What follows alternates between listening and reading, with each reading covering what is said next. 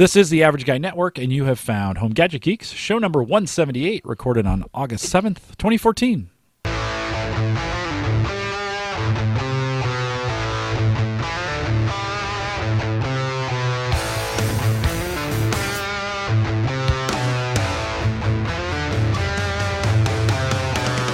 at Home Gadget Geeks, we cover all the favorite tech, tech gadgets that find their way into their home, into your home, news, reviews, product updates, and conversation, all for the average tech guy. I'm your host, Jim Collison, broadcasting live from the AverageGuy.tv studios here in Bellevue, Nebraska, and post the show with world class show notes.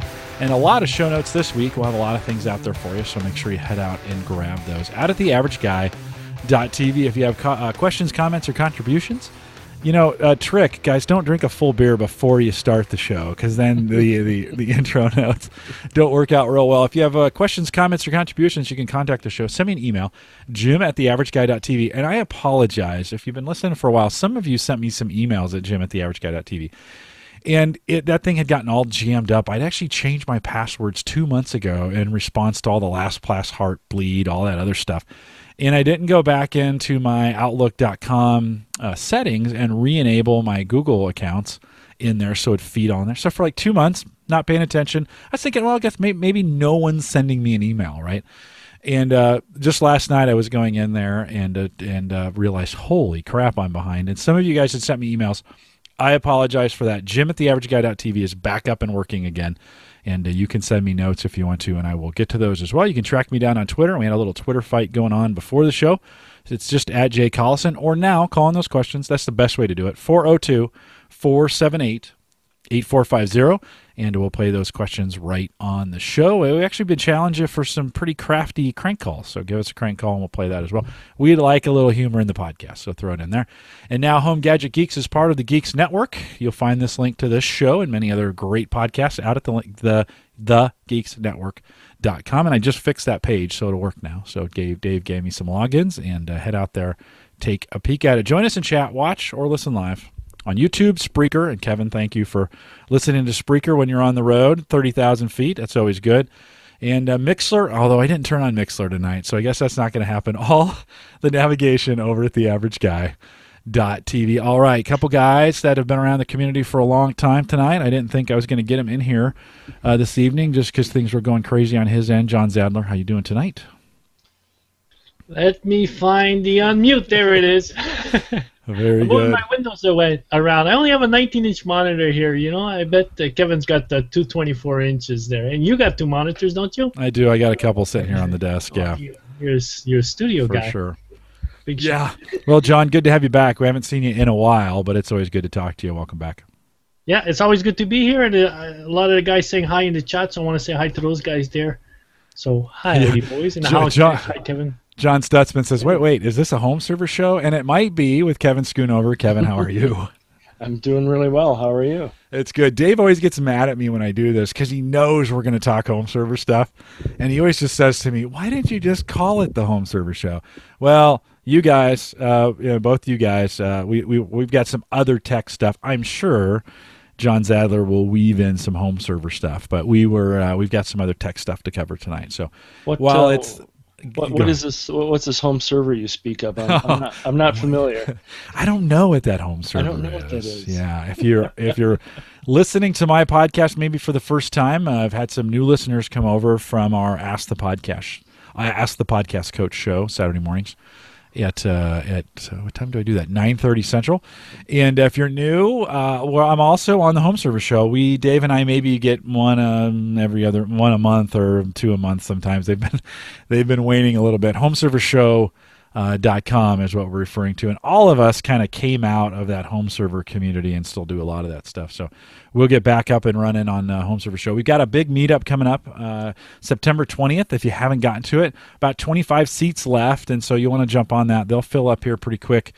Uh, in the next couple of weeks, it is September 20th, and we're just uh, as we record this, we're just about six or seven weeks away from it. We'll converge on Indianapolis. Kevin, you got some. You're giving away like a podcasting starter kit, right? Yep, we got uh, several prizes set up and going for it, but the uh, got to be there to win. Got to you know got to have Gotta be seat present. ready to go.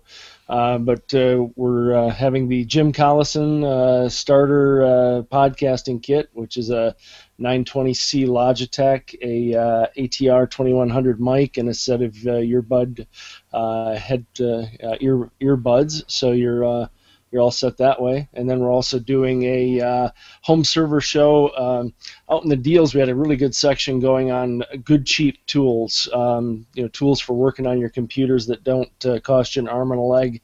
So I put together a batch of that. And then last but not least, we, we um, I, I know the president of uh, Schoondoggy LLC, and I got her to donate a uh, couple of brackets and some parts. So we'll nice. uh, have that put together. So too. we'll get those home server brackets out there to uh, take your Gen 8 to the next level. You bet. And add some add some hard drives in there as well. So really cool. Hey, thanks for doing that, Kevin. I just mm-hmm. want to say from a from a uh, an organization standard. Appreciate you uh, you chipping in. We have some. Uh, we'll be bringing some LastPass. Uh, they're going to be throwing in some T-shirts and uh, some stickers. So we'll we'll have those as well. Dave's been working on some stuff. So we'll have all kinds. Really, you know, the giveaways. We always try to downplay those, although we talk about them a lot. Really, the best part about the meetup is getting together and uh, just the, the, relationships that we make when we do that. And it's always good to be there. You'll want to be there. I've been looking at the list, and a lot of the guys that were there last year are coming back. If you haven't been there before, you might want to head out to the meetup. The link for it will be in the show notes, so you can check that out as well. So I uh, want to talk a little bit of an update from last week. We had Derek uh, on from, he's a CEO of uh, MediaFire and uh, had a, a, great interview with them. I appreciate those guys coming on uh, this week. I upgraded my um, MediaFire account to one terabyte.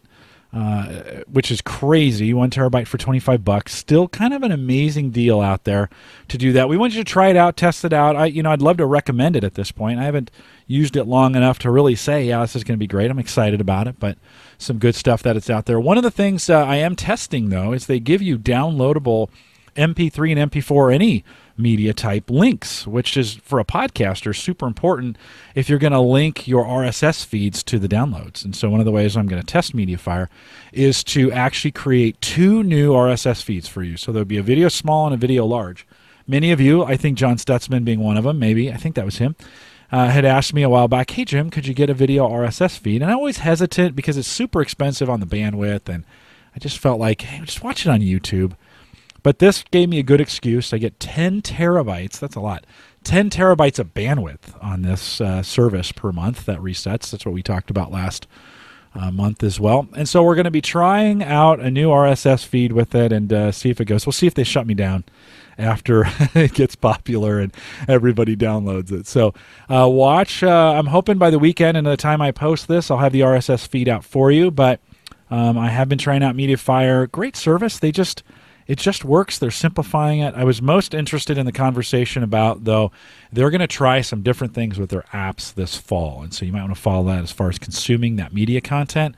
Go back and watch the interview. That's 177. So if you go to theaverageguy.tv slash HGG177, that will get you there. And a pretty good interview with Derek. And I appreciate those guys at MediaFire joining us as well. All right. Um, Keith Lunsford sent me in a question about syncing up with OneDrive. I thought I would play that question into the show um, so you guys could have a listen. Let me play it, and then uh, Kevin will throw it to you and John back for your opinion. So here's Keith. One thing that Dropbox seems to do really well is to share and synchronize folders. And that's one problem that I've had with SkyDrive and OneDrive is my wife and I both have pretty substantial OneDrive folders. The problem is we can share them with each other, but we can't synchronize to our own machines. So I'm just trying to find out if there's a better way to do that. I've tried a couple aftermarket synchronizing apps; they just don't work very well. Another thing is we just switched to uh, Office 365 four packages between my wife and I and my parents, and I'm just trying to find out if there's a really good way to synchronize shared folders so they're actually available online or offline on each of our machines. I don't want to have to go online to look at my wife's documents. You know, say we put a postcard together for my son's birthday or something. I just want that to synchronize as Dropbox would have done onto my computer. Just looking for your input. Let me know what you think. Looking forward to my second meetup in Indy. I'll see you guys in October. Thanks. All right. Keith came out and joined us last year, of course. Kevin, let me throw that over to you. Synchronization options outside of what he was talking about. Sure. So, um, you know, the first thing that comes to mind for me, and it's it's just a comfort factor thing, is a piece of software called Always Sync, and I just have gotten so syncing is one of those things where um, do you have each folder exactly match each other? Is it an additive kind of thing so that um, files that get added end up in the bigger folder but never get deleted? So there's there's always rules around syncing, and and I've just always been very comfortable with always sync. So um, you, you know some of the things that you could try uh, and, and a couple things I've done just as some testing is um, somebody had brought up on one of the sites about, hey, I want to cop, I, I want to sync between two online services, uh, so like OneDrive and Copy.com, because both of those have folders on Windows. You can do it. You just set up Always, and you can set the two to sync with each other. You can make it a two-way sync, and that works really well. Always Sync costs money. Uh, the other one that comes to mind is um, SyncToys from Microsoft. So Microsoft has that Power Pack with SyncToys in it. So that would be that'd be another way I would look at it. And you could set up um, so you could set your My Documents to sync into one OneDrive and uh, and move things that way. So that that'd be probably the first thing I would think about. Okay, John, you got any uh, any recommendations on the sync side? Nah, I, I don't really play around with. Uh, I don't. I'm not. I don't have that option, or not that option, but I I don't uh, run into that issue where I'm you know two people are trying to sync to the same uh, same uh, online account. Yeah, I'm in the same boat. We I don't share a lot of my on my online folders. We um, Sarah and I when I we need to do that, I just give her my username and password for the for that folder. If I need it, we just get that around. Keith had said.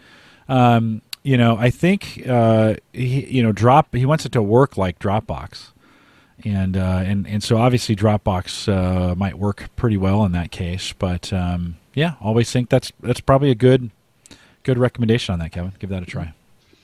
Yeah, and and uh, in chat, Keith mentioned something about you know wanting to be able to do it home or away. Um, totally totally different kind of concept. But you know, Keith, if you're ever concerned about getting into a home machine, um, I'm a big fan of TeamViewer uh, for remote access.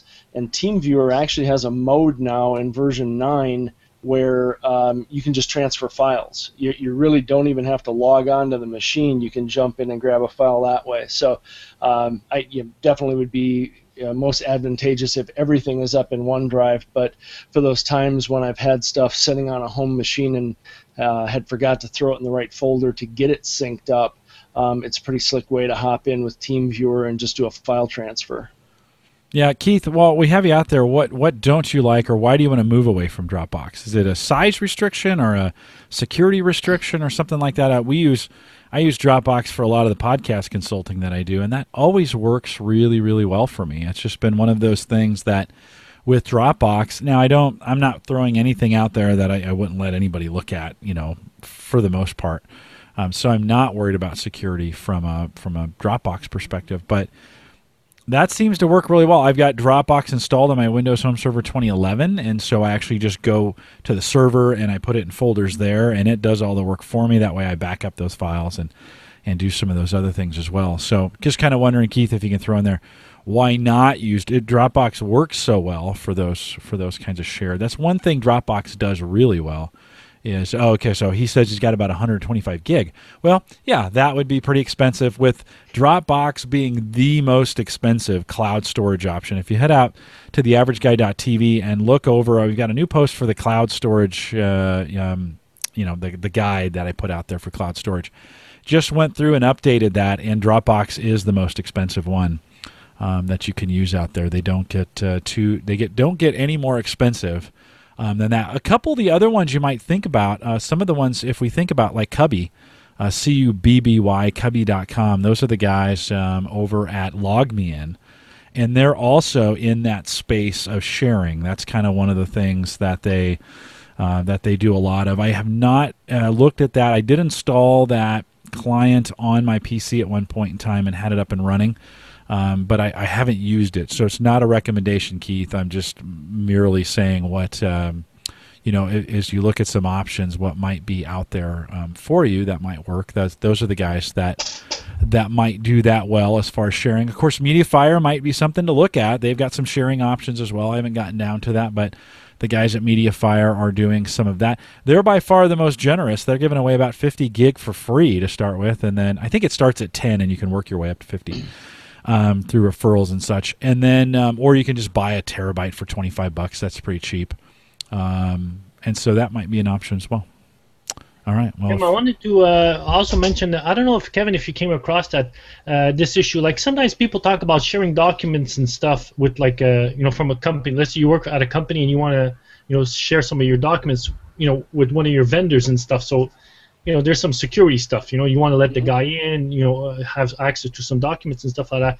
I've heard about how some guys were using um, uh, SharePoint you know, so like they were going to their I think their SkyDrive, and they were making their their you know getting their documents in Sky in SkyDrive, and then the vendor was on SkyDrive, and somehow with with SharePoint there was some kind of integration where you can you know so it keeps this levels of security that you know you can cut the guy off at certain time and stuff like that. Have you ever played around with that, uh, Kevin, or you, you know what I'm talking about? Yeah, we're, we're just starting to play with that at work now. We've kind of uh, shifted in, in adopting Office 365 at work and then going to OneDrive uh, Pro, OneDrive Business. And we've used SharePoint for quite a while. So we set up teams to work in SharePoint uh, environments. And now you're uh, through Active Directory and how you have all the employees set up, now there's linkage between SharePoint that you are participating in as a member and your OneDrive account. And then you can open up your OneDrive account to share with those folks as well. So it kind of turns into a permission type of thing of, you know, what do you share outside of the company, what don't, and and uh, but uh, I think properly configured, it could be a really a really great way to uh, do file shares and uh, and data distribution as well. Yeah, because you're right. Like you know, like I mean, for some people, uh, I'm not sure. Uh, because I, I, got one plan with um, Office 365, and there is a component of SharePoint, you know, and you can set up, you know, like even so, a person who buys out don't the more expensive account, he can actually get a SharePoint uh, like account or homepage or whatever that's up in the cloud. It's not like you have to set up a, a SharePoint server at home or and even like you don't even have to install Office at home. You can just use the uh, Office 365, the, the, web apps and stuff. So at least they're. Uh, I, I, like the idea how you can kind of get started for a little bit of money, and uh, and you have this level of security that you know you can at some point say, yeah, this document I'll share with these couple people, not that guy. At a certain date, cut them off. So because uh, one of the nice things is when you use the the Office uh, 2013 apps, you know, it's like you, you, just go to your documents, all your SkyDrive stuff, mm-hmm. you know, are there, and if you open uh, uh, you know projects or something like that your document those documents are there if you excel those documents so everything is kind of like nice and organized and then mm-hmm. you just go out on the road and you know your stuff is, is always with you wherever you go and you know that, that's it i guess with sharepoint you have the option that now if you say if you let your wife or your friend or whatever say get those get those files. There there might be something there. Yep. yeah yeah, that's a good point of another way we use it, or we, we're starting to implement it is so as a distributor, we carry you know many different vendors of products and resellers work with us on certain product lines, but not all product lines. So for like technical briefs and white papers and things like that, we can put them out in SharePoint, and then we can code a reseller's access by which vendors they work with us on, so they can only get into the libraries that they happen to work with us on, and and they they're free to pull data out of those. Um, but for things that they don't work with us on, then you know those are locked out for them. So it, it's it's uh, um, and of course Microsoft loves it because uh, SharePoint rides on top of SQL, and SQL uh, is a charge for things. So it it ends up being a good deal. Yeah. Um, copy would also be Keith something to look at. Copy.com. They're, they've also they've got a nice desktop client as well that you might want to give a try. I've got about 180 gig that I've earned. Still don't pay for any of it, but I've earned about 180 gig out there that would be within your kind of requirements. It's kind of easy, and they they just up the ante too. They got 15 gig for free, and then you can earn or buy. It's fairly inexpensive if you want to do it that way, but worth a try maybe from the syncing option. Although it does sound like you, you're trying to stay within the the Windows or the Office 365 ecosystem. So, you know, it's like I, I I'm I'm going to go with Kevin. Give that always sync uh, a shot because that'll do it at the Windows level maybe that'll keep some things up to date for you. Mm-hmm. All right, good stuff. Kevin, you got some new toys uh, as far as, and, and we're going to dip a little bit into home automation. Um, of course, Dave's got a uh, Dave's got a forum for that. HomeAutomation.com, I think, is just what it is. Um, that's available out there as well if you want to jump into the home automation space. We've been talking a little bit about that. You've got some geek you know, a, a, month or two ago, we talked with John Zajdler there about his train sets and stuff, and these little tiny parts that come with it. Of course, I've talked with John Zajdler too about the Raspberry Pi, and uh, and those little pieces. Kevin, you got some cool stuff. I'm going to throw the camera over to you. All right. So that because uh, you want to show these things, so I'm going to throw sure. the camera over to you. Show us what you got there. This sounds pretty interesting. Okay, so this uh, it's a company I've heard about for quite a while. It's a company called littleBits, and they make these little modular um, electronic devices. Uh, so think of little modules that are uh, motor controllers and switches and power supplies and, and a variety of things. Uh, and I always wanted to buy into them, but I just never quite got the, the, the jump to get into it. And then about two weeks ago, they had an announcement that they had come up with a, a cloud-based uh, controller, and it was basically a way to connect their devices up through their website into a cloud. So I'll flip my uh, camera over to the, the other camera. No, I didn't mean to do that. Let's. Oh, and there he goes. did we just lose him? he did. He he clicked the hang up button. Clicked on the hang. He will come back here in uh, in just a second. So, yeah, John Stutzman says I'd like to hear what uh, you settle on, Keith. So. Um, that would be good, Keith. I need to have you on the podcast. Would you Would you consider that? We maybe we can bring you back, talk about your quadcopter, maybe in about three or four weeks, talk about your quadcopter as well as your the storage decision you go with. Remind me of that if you would, Keith. That'd be great. Kevin, uh, click the wrong button. Good to have you back. Do not. I, I feel like uh, Apollo 13. I got to put a sticker up there. Don't don't disconnect the command module. don't disconnect the command module. All don't right. do it. Don't do it. So um, I'll flip over to my LifeCam. So these are the little modules and the uh, the guy in the middle is the cloud controller. Um, little Wi-Fi connection on there, and that ties back into Wi-Fi and sends you uh, up to their website. These guys all just kind of snap together, so they're little magnetic connections. That's a motor controller chip. The uh, guy up front here is just the power powering off USB.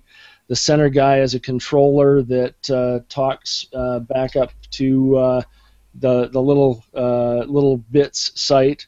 Um, I think you can see the little motor there. And uh, basically now, if I go to on my screen, I'm on my cloud control setting, and if I tap the button on the website, the uh, the uh, as soon as I get back in connection here. All right, you know it's a good demo when it dies. We'll give it a second to come back around. Yeah, no sweat the uh, um, the uh, the automation factor on it is one of um, if this if this then that. So the idea is as you put these things together and start uh, working with them, there the motor's running. I had to wait for it to turn green. It takes a little while to reboot down there, but basically now I'm able to control that motor from the website. The the button aspect is just a way to show that you're actually making it talk and you know no, the USB is only for power, so this is basically commands coming from littleBits website um, over the internet down to the wireless on here. So you know what are what are some of the things you could do with this guy? Um, you know, people have already kind of taken this motor control and hooked it up to an old thermostat and let the arm move the thermostat back and forth to turn the temperature up and down. Um, you know, a lot of little robotics projects with it. Um, if you go up to uh, littleBits website, there's uh, there's all kinds of little projects that people have done, and frankly, uh, you know, uh, Jim's done quite a bit of stuff with STEM. Part of my motivation with this is I have a nine-year-old daughter, and she she likes uh, snap circuits is is one she likes that is just snap together electronic circuits, uh, voice control, voice synthesizer kind of stuff. And then this was the next big step for us uh, is to jump into these. Now the other pack I got from um, from littleBits is the um, I always have a hard time pronouncing this, Arduino. So for some of the embedded guys out there who've played with Arduino before, um, uh, I, I, got their starter kit from uh, from littleBits for Arduino, and part of the reason I picked Arduino is uh, SmartThings, the home automation guys that I've started working with here. Um, those guys uh, have a board that links Arduino circuits to SmartThings. So it basically does the Z-Wave connection. It's either Zigbee or Z-Wave into SmartThings. So if you made a controller or a sensor or a monitor of some kind, which the little bit stuff has a lot of the sensor, light sensor, dimmer kind of functions. Um, you can basically start building your own circuits and have them tie back into um, um, your SmartThings system. And uh, if this then that has SmartThings connectivity. So you can use trigger points from SmartThings to make things happen with the littleBits technology as well. That's very cool. Just John, think about that on a train, man. Yeah, well, I was thinking is uh, yeah, the reality is uh, see like those little motors, they're stepper motors, you know, so there could be they could be very precise, you know, of how many revolutions you want it to go, you know, like an exact distance, you know, it's not they don't just turn like fans, you know, they yep.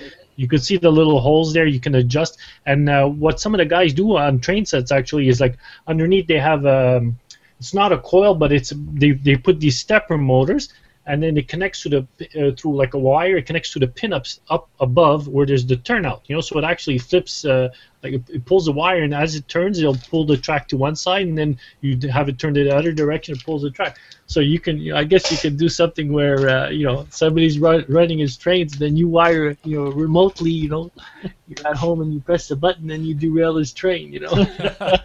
or you control somebody's track remotely, right? I mean, you could have cameras set around the track or whatever. I mean, we're using model trains as an example, but it could be a variety of things, remote control options for uh, you know, for any of those things. Kevin, so the two the magnets, those just pass power through, right? Is that right? There's just power going through those. Uh, the, the, magnets just pull them together. The oh, okay, um, yeah. yeah. Bring that into the camera view a little bit. There we go. If you oh, can perfect. see the camera yeah, view, that's great. Yep. There's three pins on each of these, and I have to believe um, I should have did a little more research on it. I have to believe it's one of the uh, embedded buses like I squared C, which is like a three-wire bus connection for for embedded control. Um, so they're passing power and ground, and then um, the control signals just kind of pass through in a serial bus fashion. So I think they swiped that off, that idea from uh, the micros, the Surface uh, touchpad and all of that. You know, the magnetic touchpad. Actually, it might might be the other way because these guys are out before them. my, Microsoft might be in trouble on that one. So the USB is the power coming in yep. all the way over to the left, and then you've got the controller in the middle. Yep. And then the you've got that circuit that's running the motor. Yep. But you could connect a variety. What what other kind of connections do they have? Um, so this is a sound trigger that um, I'll just read a few of them off that I've got. It's a sound trigger, so you could set that as a trigger point. If the doorbell rang or you know if a noise went off, it would trigger whatever circuit you had going. Um, obviously, push buttons are uh, available. Um, in the other pack, there's a dimmer switch and a photosensitive. Uh, to so if the light goes down, it can trigger off that. Um, there's motion sensor modules, so you could uh, build your own uh, motion sensor devices. Uh, so any kind of um, think from terms of uh, either output from a dimming point of view or from a control point of view, um, volume control, moving volume up and down. Um, so just any of your basic control functions uh, from a, a sensor, switch, or control point of view. I like it. That's pretty cool. And all those have those modules, and I just they'll stack one. Yep. I mean, so you can stack one on if you wanted the like the doorbell one, the on and off. You could put that on the end of the green, all the way to the right. You could slap yep. that on there, and it and it would. Yeah. Yeah, and you have to think of it in order of what you're trying to do. So the the simple circuit they first have you do is power and a switch and the motor and then of course you push the power button you push the button down and the motor turns so it just okay. it gets you started with the flow and and I don't think you can see it but there's little arrows on here to make sure you plug them in the right way so that the flow of the circuit always Got it. goes the same Got way. it. That is a dynamite stem tool. I mean, Oh. you're not you're not you're not lying. That's I mean, as you show, this is awesome. Yeah, I think this would be, and, and they have uh, uh, uh, pretty good sized discounts for uh, STEM. So I mean, th- this would be a great project, and, and like John said, these are real servos. These are real stepper motors. So um, you could hop into these and do lots of lots of interesting projects out of them. Oh, very cool. No, that's awesome. I yeah, I think it just gets better. You know, it's get Oh, yeah. it's weird that we're back to these. You know, we we got really high tech for a while, and now we're kind of back to simple circuitry, using that very very small tech that we've. You know, we got so much better with chips and making them smaller, and now they're able to embed this on simple circuits, but turn those simple circuits really into some dynamite useful you know, which now are all internet connected, right? The Internet of Things, and so this is the beginning of that of that process, and uh, in a way that really you could get kids engaged. But I don't know, Kevin. I mean, what what's your plan with this? What what made you want to buy this? What was the the impetus for that? You know, it, like I say, it's it's kind of with uh, with a nine-year-old uh, daughter. Uh, she likes to play with this kind of stuff.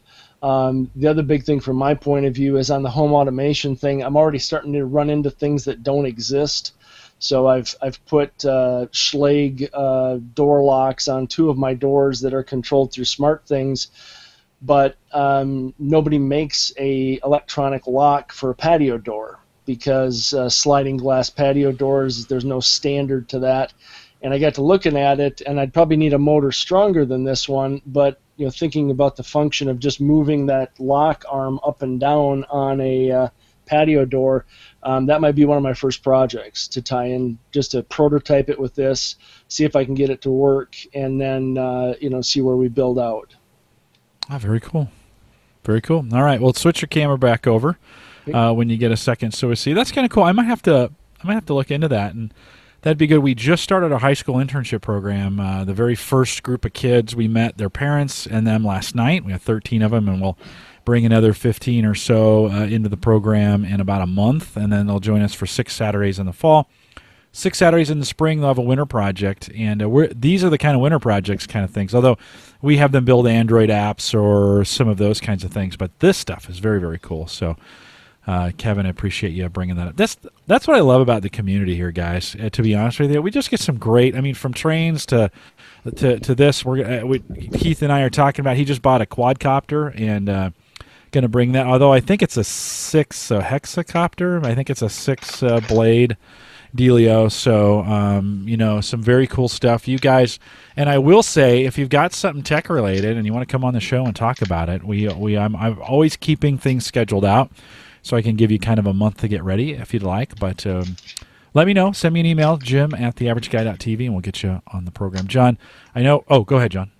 I was gonna say you- it makes me uh, think about my like my brother just a couple of weeks ago. He also uh, ordered some of those uh, circuit boards, like you know you mentioned Arduino, and uh, they have you know there's one called uh, BeagleBoard, and uh, some of those boards you know they do different projects and like so they have different boards because like we said before you, you know before back in the day there you to do some circuitry or some some logic, you needed a lot of chips. Each chip, like you had the NAND gate, OR gates, AND gates, and all this stuff, and you had to kind of like wire them up to, to have an end product. Whereas now you can have you know a small board with a microprocessor, and you program that chip. So that's what these guys do is they'll program these chips to be this type of controller, that type of thing, or whatever. Or you update it yourself, just like a Raspberry Pi, right? You could put the programming you want. And these big old boards, they uh, just like the Arduino boards, like they can stack one on top of each other. So you can have a power supply, and then you stack in, uh, I don't know, uh, analog to digital converter, then you, um, um, uh, you um, USB uh, card and something, and they're all made like you know the guys think ahead of time that all these bug, bo- box, uh, boards can plug into each other, and they. Um, you know, you get some neat projects, and, and that's one of the other things that makes me also think about this. Uh, like Raspberry Pi, they just updated their um, their Raspberry Pi they had the first the original then they had the version uh, the two which they gave you more memory. But now they create they have the they call the b plus. And they made it uh, more pins on, on the uh, on the on the motherboard. So now you have access to uh, you know to the more pins. They added another usb port on it. They moved the power around. They did a little bit. So what they're trying to do there is they uh, they basically if you if you see the new b plus board there's like four corners and then the long bar where that has all the pins, and they want to make what they call hats. You know, so it's it's uh, hardware uh, on top or hardware attached on top. It's HAT. And what so companies will make these different boards that will have different projects, and you'll just be able to take those boards for whatever you pay them, 25 30 dollars, and plug them into the Raspberry Pi, and that's it. And now you got your Raspberry Pi connected to your internet. Maybe it'll be a sound, uh, you know, it could be uh, running some uh, alarm system, could be doing all different kinds of stuff. So they're they, they're creating a standard now, and they're you know they, they want to make this available for students in in schools and stuff. So not only like in like now we're you know it's like you learn programming on computers and stuff, but there's nothing like tangible, you know. Whereas with them, it's like you got the board, you learned programming. Okay, now let's make it like a, a real world thing. Let's connect, you know, uh, something that's gonna feed the cat or something, you know, a motor, stepper motor. Maybe you can drop your food there, like yours. You can feed your cat with your. When you're not home, you can remotely uh, let's feed the cat. So have, have a uh, camera so- on the dish while the cat's waiting, and then mess with them because they'll start they'll start understanding when the motor starts turning, the food's gonna drop down. So turn the motor, but don't open the door. Yeah, it's So like the cat opener. They'll hear the bzzz, and then they'll come running for it, and then it's like, no, gotcha. Yeah, yeah, you could do that remote stuff. Put the camera on it and then watch, you know, from the web, uh, execute it. Kevin, uh, best place to get these components? Uh, some people have been asking how much. Where's the best place to find them? Um, currently, you have to go right to littleBits website. So that that's the you, you got to go straight to them. Um, it's uh,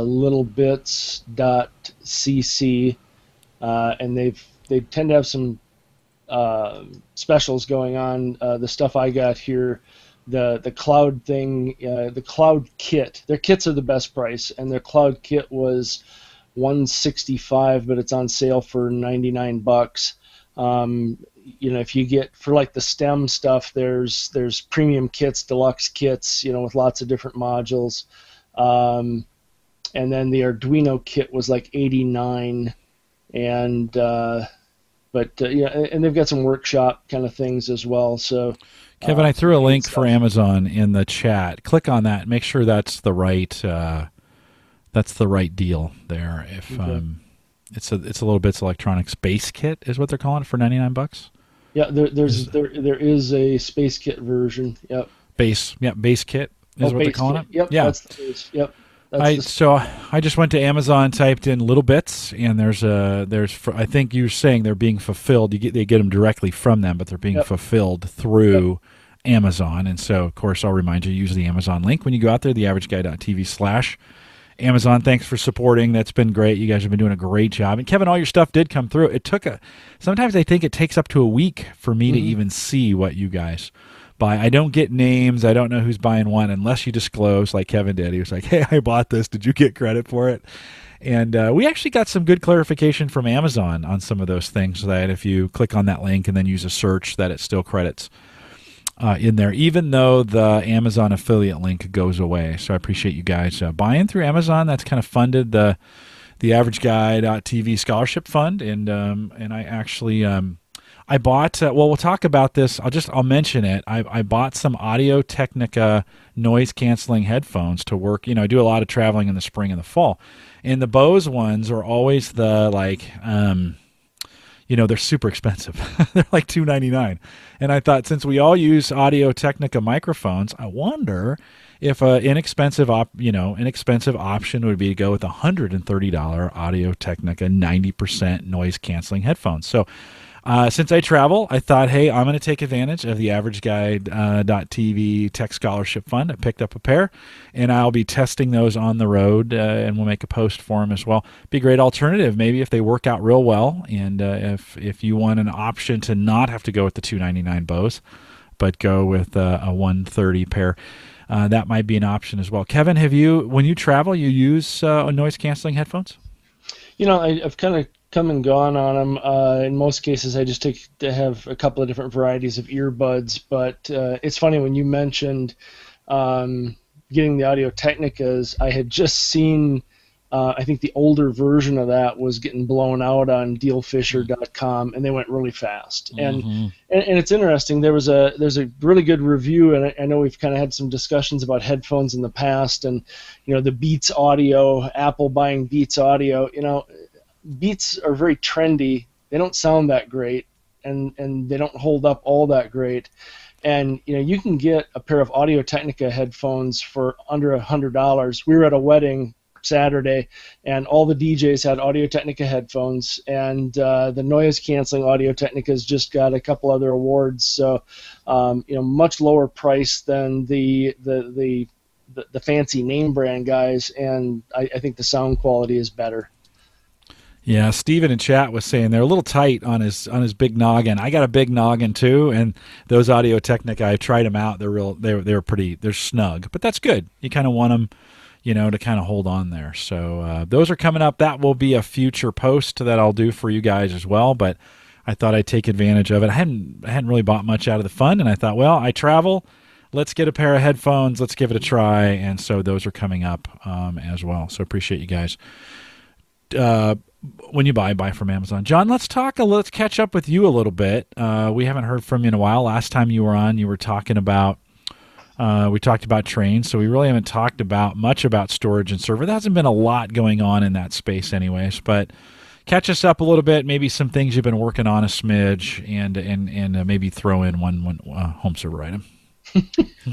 yeah, I, well, I got a tip there because some of the guys were talking about uh, installing, uh, you know, Windows Home Server uh, 2011 on their uh, MediaSmart servers, which is a headless box, and uh, you know, how do how do they get it going? And so the whole idea was that you basically you start with your hard drive on your PC, you start the installation there.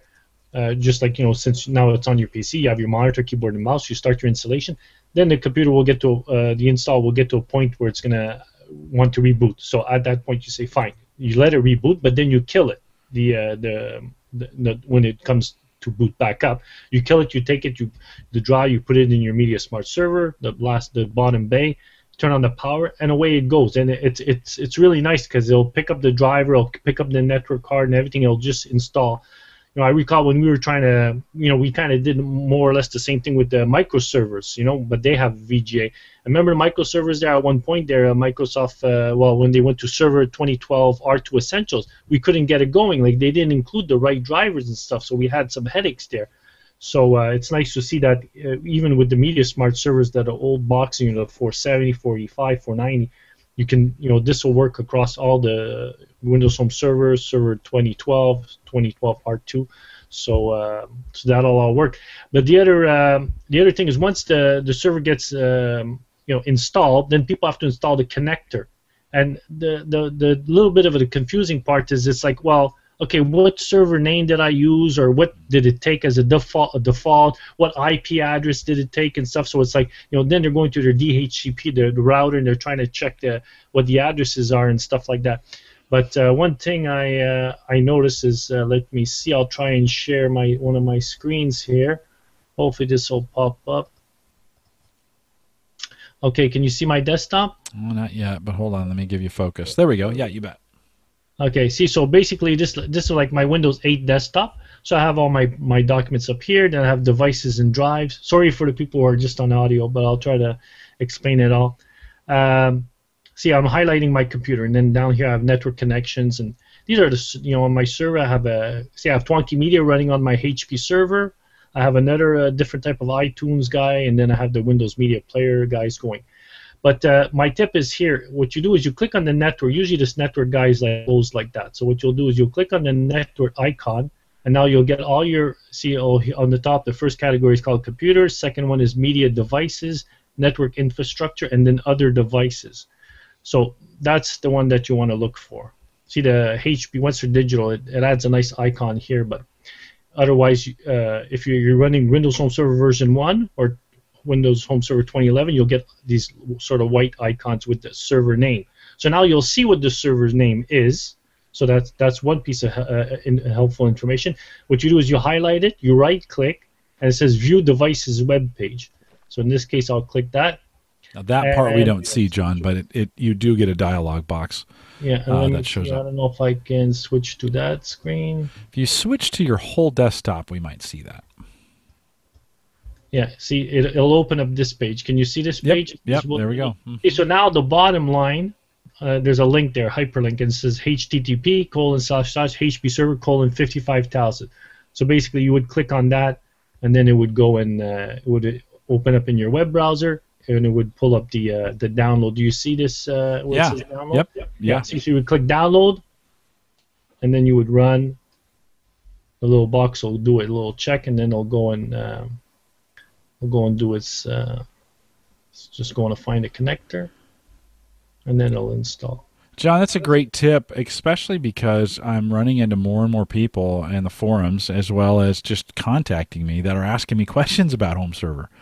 Um, you know, we, we I think we all kind of assumed it would die, and all of a sudden, I don't know what's changed a little bit, but we kind of have a new crop of guys that are um, kind of coming out of the woodwork saying, well, I'm looking for something at home, and I heard about this thing called a home server, but I know it's not around anymore.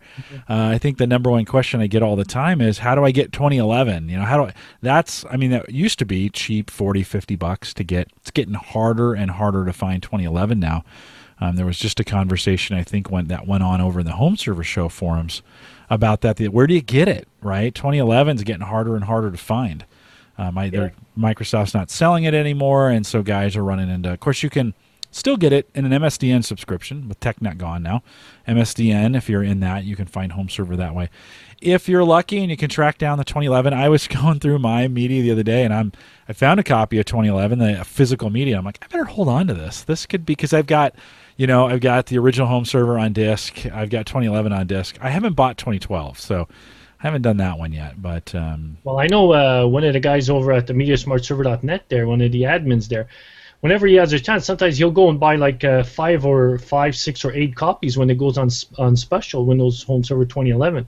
It's like he finds the licenses, you know, so they ship him the CDs and the license keys. It's all you know, legit stuff there. It's Yeah. not a right, real stuff. and you know because that's it it's like put them on the shelf because you know uh, they're they're beautiful i mean you have a basically you're running windows server 2008 uh, for you know for 35 40 50 dollars. Yeah, Kevin, so the other option oh, i want oh, to go ahead, John, the bet. same thing is also available for like in this case i'll right click on my western digital box and i'll click click on um, uh, i'll right click and then I'll, I'll grab you the other. I'll show you what page it brings 'cause it and it'll bring you to see it'll bring you to this page you see that Mm-hmm. Yeah, we see the connector. You bet. and then yeah. the, the connector software there too. So the same the same applies to version one, uh, Windows Home Server. In this case, I'm running Storage Server 2008. But if you had installed Windows Home Server 2011, it would be there. If you installed Server uh, 2012 R2 Essential, same thing. So the, the trick is to go down to other devices, or, or, or first thing is to open. Um, uh, I'll just reiterate there on your computer. You open File Explorer. You'll click on Network. You'll scroll down to other devices. You should see your servers there. If they're not there, then you know that's one problem that you know. Okay, it didn't get an I, you know, the I, I didn't finish installing, it didn't get the network, uh, didn't get an IP address or something. So at least this is one hurdle that you know. Yeah, okay, I see. Uh, my my guys are there. Highlight because if you just right click, you might. Uh, let me see. Oh yeah. Anyway, I highlight, I click on it, and then I right click and I say View Web, uh, web page, and Yep. Your connector fault comes up. It'll bring you right up to that page. Yeah. No, good good stuff. Those are good tips. Yeah. Good good home server tips. Let me ask the two of you, John, as you pop back over to your screen. Uh, Kevin, have you? Uh, there's some chat going on about the six terabyte drives that are out, and uh, and they're going mainstream. They're not terribly expensive. I think I saw them three ninety or two ninety nine. Two ninety nine. yeah. Last time I saw them out at two ninety nine. Kevin, have you seen anything yet uh, along the the six terabyte, um, you know, size? I, I've not played with them yet, but uh, my friend that works at WD, that's uh, his busy time right now because the, uh, the, the the big folks that use lots of big drives like Facebook and and other big data centers like that are trying to qual them as quickly as possible. Um, you know, and it's it it wasn't. I should be able to do quick math in my head, but it wasn't until I punched it in on a, on a calculator that um, a six terabyte drive is a nickel a gig. And you know, did, did we ever think we'd get down to a nickel a gig? you know? yeah, yes, but uh, when was the question, right? Um, you know, Kevin, there was some, and John, let me throw this out to you. Um, bring your video back, John, when you get a sec. The How do I go back um, to my video?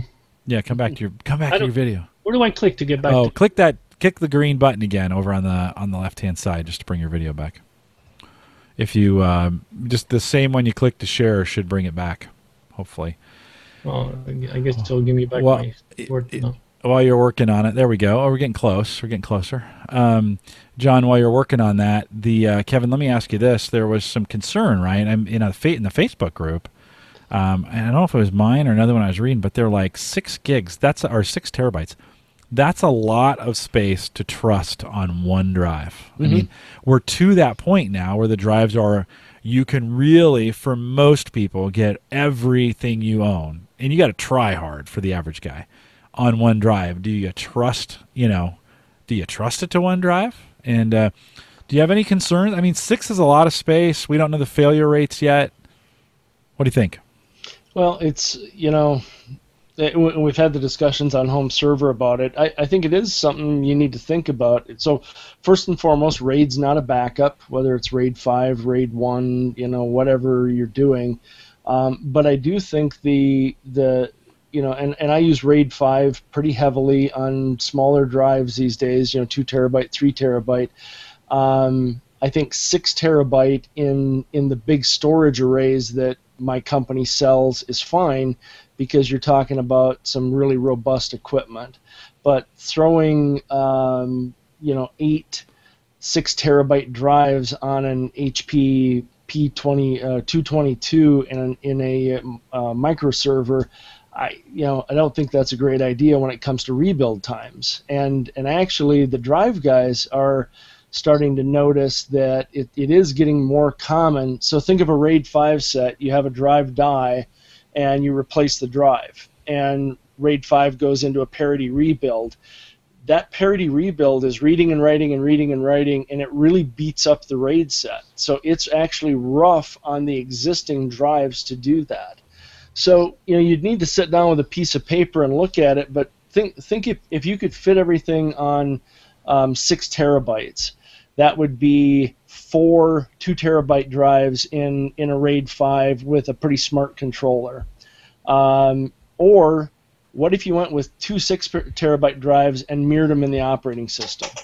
So now all of a sudden you'd have you'd have your um, six terabytes, you'd have two, you'd have 600 bucks in drives, but from a from a failure point of view, you'd have a pretty easy way to fail over. So I think there's more and more promotion around mirroring, and even though I'm a big fan of RAID controllers, um, the the the mirrors you know make things uh, a great way to go for the home, you know for the home user. So I, I tell people to think more and more from a mirroring point of view. Um, might not be you know it's it's tough for people to grab onto that mainly because hey I just bought two six terabyte drives and you're telling me I only got six terabyte usable that just doesn't seem right. Yeah, yeah, for sure. Yeah, John, we had John drop out and come back in. Um, yeah, it's just, just interesting. We're in an interesting spot with storage, and uh, I'm not sure the average consumer really understands how much six terabytes is you know, uh, just just how much data they have at their fingertips. And and I don't know if 10 will be next. That would seem to be the next, you know, 8. I think we would go 8 and then 10 here mm-hmm. as we make jumps. I think there's going to be some changes. John, as you're looking ahead at 6 terabyte drives, uh, for you, you know, um, any interest in having having them for you? I mean, if money was no object, would you go out and buy a bunch of 6 6 terabyte drives? Oh well, Hold on, we don't have John. John didn't even hear the question. I thought he was there. I thought he was looking, con- you know, I thought he was contemplating. Uh, he, he, is very contemplating. John, John, can you hear me? Now he's dual contemplating. okay, good. You were there's a picture of you in there, and you look very contemplative. And I was talking to you, but you weren't there. So, John, let me ask you: six terabyte drives, money's no object. You interested in them, or is that is it kind of is that getting kind of silly and ridiculous at this point? Yeah, yeah, that's. I think it's it's a bit silly. It's. I mean, you know, again, if I go back to saying my Media Smart server, you know, I have four two terabyte drives, and then you know, at some point, you know, we, you know, we had 500 gig, a terabyte, you know, one and a half, two terabyte. Then it's like, okay, what's going to happen now? Two terabyte, you know, I can only put four drives. But then it's like now that I have four two terabyte drives, like okay, yeah, everybody is you know their own preferences, but for me it's like, hey, eight terabytes is you know or seven point whatever usable. That's good enough for me you know, uh, you know, maybe I would get maybe a four terabyte here for like a backup, especially sometimes when you have, let's say, a big video collection and you want to go to one hard drive. But I would tend to use it just as a backup. and not for everyday uh, like everyday use. Always writing to that six terabyte drive. You know that, that that's like a bit overkill. You know, it's like going to work in the I don't know a, a Mercedes or you know like a big car, a fast, expensive car. It's like okay, I just need what I need. You know, I just need something Yeah. middle of the road stuff. Especially if you're paying that extra premium, you know. Because I think in Western Digital, right, they have the, the six terabyte drives, but then don't they have some that are like the pros and then like a lower end and a higher end one? Mhm. They're, even though they're reds, one is more like I think one is a three year warranty or two and two and a five or something. So you know, it starts to get a little little crazy. And I, well, I think well for the regular person, it's like a six terabyte drive. I'd rather have maybe two four terabytes, and you know in this way have uh, some kind of redundancy there, and not put all my eggs in that one basket. Do um, Kevin? Do you think the sweet spot price wise? You're you're kind of our you know you're our, our resident uh, shopper that's out there. Uh, price wise, what's the sweet spot for hard drives right now? Boy, there's been a lot of good ones lately. Um, three tera, yeah. To me, probably three terabytes have been running 99 bucks around Amazon and Newegg. That's that's a hard deal to beat. Um, there have been some, and I should try and double check here, but I want to say last week Newegg had some two terabyte drives for like 69. Um, I mean, which is you know, when we start getting drives down around 50 bucks, that you don't get much cheaper than that. Right, that's kind of the bottom, right? Yeah. At that so, point, yeah. So to me, three three terabyte drives for 99, that's that's a sweet spot kind of thing. Um, the past few days, we've seen lots of four terabyte drives around the 150 kind of point. Um, I, I looked through some of my home server posts, and sometime within the last weeks, uh, Newegg had some four terabyte drives for like 129, which is pretty outrageously low. But uh, 100 bucks for a three terabyte drive, I'd say, is a pretty good deal. Hundred bucks. Oh, go ahead. I was just gonna say, and you know, you and I've had a few posts about, uh, you know, some of the folks wanting to get into backing up their systems. I think it's pretty hard to beat a Synology uh, SE box for 150 and a couple of three terabyte drives for 100 bucks. You're you're in for um, 350 bucks, and you've got three terabyte of mirrored storage. Yeah, no, no doubt. That's some good some good options there. Um, so with Synology or a QNAP, I mean, there's a bunch out now. I was when we were having that discussion, I was looking at all the NAS. I just went to Amazon and typed in NAS. Holy moly! I don't know who's buying all these things, all these NAS devices. Somebody must be because there's a ton of them now. If Oh, yeah. Buffalo has stepped up and is is got their own version of NAS. Um, Drobo continues to work on theirs. They slowly have been releasing some new updates and some stuff to theirs and getting faster. And you know, I'm tempted uh, at 99 bucks. The the Western Digital two terabyte Reds right now are 99 bucks. Yep. And it's like I'm almost tempted to buy one of those a month and just yeah, re, re, you know replace them in my Drobo. Just Yep. you know, at the end of the day, then I've got 10. It really won't be 10. Let's just call it eight something. But that that's ridiculous, right? It's like I don't have a eight ter. I don't need that, but at the pricing that they are right now, that may make make some sense. You start hoping for uh, hard drive errors. You know, yeah, yes, I got a hard drive error, honey. I need another drive. I gotta drop another I ninety nine. gotta re- I gotta replace a drive. Smart, uh, you know, the smart add-in, Windows Home Server smart add-ins. Yes, yes, it found the it found an error. It's got one little smart error, and you're like, it's out of here. Yeah, it's like uh, like the monitors. You know, like one dead pixel. Hey, I can see a dead pixel up there. Change that monitor. It's time to change it out. Yeah, no, it's good, John. That's that's rich. Uh, I've Well, I'm got the. wondering if the six terabytes are even warmer. Uh, Do they run hotter because there's, uh, I guess you know, the thinner platters and you know more. Uh, you know, it's got to go right more to the drive. You know, I mean everything is more compressed, but you know you kind of wonder the accuracy accuracy has to be. You know, it's a, a smaller tolerance, and you know, and you know it's tight because I hear I hear even in the six tera- terabyte drives. Like they don't put air in the drive. Like they say the molecule of air is too big, so they use uh, some kind of I don't know some gas. I don't know if it's helium or Helium. it? Hita- Hitachi uses helium. Yeah, helio. Helium. Helium, helium. Yeah, there you go. It's like you know we gotta make it smaller. So uh, yeah, you know I kind of wonder if the, those drives are getting warmer and stuff. You know, and now you have to maybe think about that. What's weird, Kevin? I'm getting a little feedback from you All all right. of a sudden.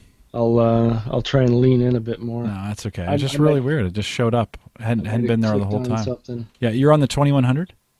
Uh, yes. Okay. Yeah. I should check to make sure I shut down everything else. Yeah, might you might have an open open something somewhere. Well, anyways, a good hard drive discussion to say the least uh, from from that standpoint as we talk about uh, what what's new in the area of hard drives. I think for me, six a little overkill. I, I like that two, three, and four spot for what I need. Um, if I need it, I don't. You know, I've just started ripping and keeping my DVDs just so I've got something to use for storage, kind of deal. You know, I don't do it because I want to. I kind of do it because I, you know, I want to keep up with what's going on in the storage world, and so I, I kind of create that data to do it. It's not bad. I've been running Plex now, and and that's kind of fun. I've got Plex on all the equipment around the house so anybody can get access to the movie. So I'm that's working out. Uh, that I just got charged the 4.99. I think that's what it is. Plex is on a monthly basis now. So I should probably buy the lifetime and be done with it. I think I'm going to stick with Plex for a while. One last thing, guys, I want to cover. Kevin, I know you got some phone stuff. We're going to skip that for now, but I want to talk sure. a little bit about OneNote. Uh, because um, this this is something you know OneNote's always been out there. If you haven't used it recently, it is worth a look because one of the amazing things I've noticed about OneNote, and you're going to talk a little bit about how you guys are using it in the enterprise, but I'm using it at work, and those same OneNotes are syncing everywhere. And so I can get it on my phone and it looks great. I get it at home and it looks great. I get it on my Windows phone and it looks great. You know, my regular phone, Android, looks great. It, updates, easy to use, easy to work with, tabbed, lots of features, you know, based on what you're doing. I mean, it's all of a sudden, it's OneNote everywhere. I mean, it's kind of crazy. Kevin, talk a little bit about how you guys are using it. Um, absolutely. So I, uh, I've adopted it and been using it for quite a while, but um, you know our inside sales staff, uh, you go by their desks and we've got them big 27-inch monitors so they can work on things side by side, and yet what do they have? is a notepad and you know they're in they're in an oracle application and they're writing down a sales order number and the inside sales manager and i and he, he's really good at this stuff is we started teaching classes on here's windows 7 here's the snipping tool. Here's how easy it is to just drop stuff into OneNote and because they can do things side by side now all of a sudden almost all of them have done away with paper on their desk because they can manage and keep all their stuff up and running in OneNote and uh, and, and and stay automated that way. Um, the other thing I've done a lot of lately, and uh, we'll see if I can bring mine up without making too big of a mess here. Um, the other thing uh, Jim, um, so over on home server we had to talk about scanners, uh, the Fujitsu scanner, and you mentioned kind of waffling back and forth between notes and paper. One of the other managers at work, he has kind of given up on writing or typing in OneNote. At the end of the day, he just rips out his notepad paper, scans it straight into OneNote. So now he's got it in there, and the OCR function in OneNote works pretty slick. It actually goes pretty good. So yeah, it's got a lot of Evernote like functionality that's in mm-hmm. it. That that's just dynamite. I've recorded things into it. Um, I think with the pen on a Surface Three. Um, let me bring up your uh, let me bring up your screen here while you're doing that. I think the pen on a Surface 3 would be the perfect. I mean, it's like OneNote. The Surface 3 is like OneNote optimized, and um, and so I think that pen writing on that would just be dynamite. So for me, uh, what I've been working off from is, you know, the tab over here is is my work. Can I've you pop personal. your resolution up a little bit on that? Do you is that in a browse? No, you're in OneNote. Don't worry about it. Yeah. So, um, and then across the top, this is my notes, my itineraries, my projects, different things I'm working on, and then uh, off to the side is each individual note section. So fully searchable, fully you know functioning that way. The other thing I've started doing a lot lately, Jim, is in in Windows Phone. There's a app called Office Lens. So this was from a meeting, and this is a whiteboard. And I sat back after the meeting was done and took a shot of the whiteboard with uh, my Windows Phone, and it kind of crops it down to the whiteboard and plays around with the um, the contrast a bit to try and help uh, make it very clear but you know now it's basically locked in here in you know in my OneNote, and and uh, I, I, found that to be a real positive with it as well. Plus, we're starting to do, as we talked about earlier in the show, um, do uh, SharePoint integration with OneNote. So yeah, I'm, I'm, thinking that will probably do away with one of my project tabs uh, as well. Yeah, no, it works out great. It's a just a sharp little tool that uh, if you haven't taken a look at it, uh, it's everywhere. I mean, it's just you just can find it on a tablet. It's dynamite on a phone. It's dynamite. I've one of the things I've done is I keep my to do out there on it, and uh, so I've got that broken down by kind of office to do and my personal to do, and then the honeydew list, and you know those things, uh, which I probably should do more of the honeydew list and um, and so I can just bring it up anywhere. I do struggle a little bit. I am a paper guy when I when it comes to things to do. I am so you know if I go back to the Seven Habits, right? I was a big Franklin Covey guy, Seven Habits guy. I learned all that stuff. It is tough for me to break away from writing my to dos down on paper. I just and so I go back and forth. I'm like, ah, oh, I put them in OneNote, and then I'm like, oh, I really need them on paper. I like to look at them. You know, I'm gonna have to bring it up on my screen.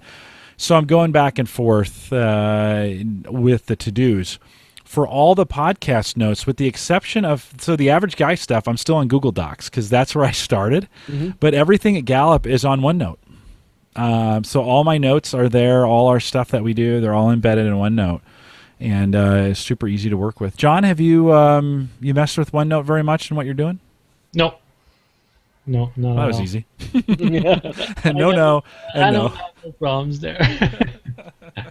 I remember gotta... when it first came out. Uh, what? Where was it? Where was on some device? Was it on the tablet where it was like a circle and you would have, you know like you would set times and they had sort of like a round circle? Mm-hmm. What was it? What was that all about? Well, that's the touch. That's the touch. Um, let me. I'm having trouble with your video. Um, that's weird. I can see on the small screen, but I couldn't see it. You were blank. Let's flip that over. You're blank on the big screen. That's kind of weird. I think your video's frozen, John. Can you like mute it and unmute it? Let's just see if we can get you back.